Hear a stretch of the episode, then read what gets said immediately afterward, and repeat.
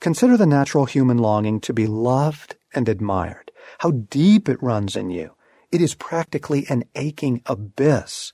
Remember how rare it is for love and admiration to come to any soul in this jealous world. Now, add to this poverty the insight that very gifted people actually have a greater need for affirmation than most. It's true.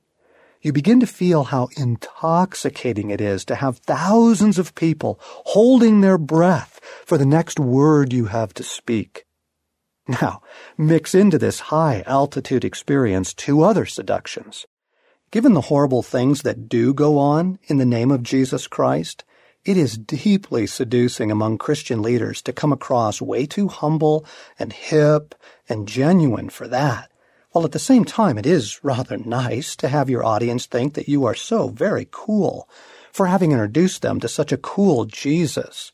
Heroin and pornography are child's play compared to this stuff. Jesus cuts to the heart in one sentence.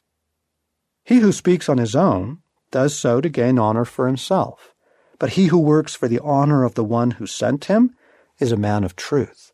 There is nothing false about him. John 7:18.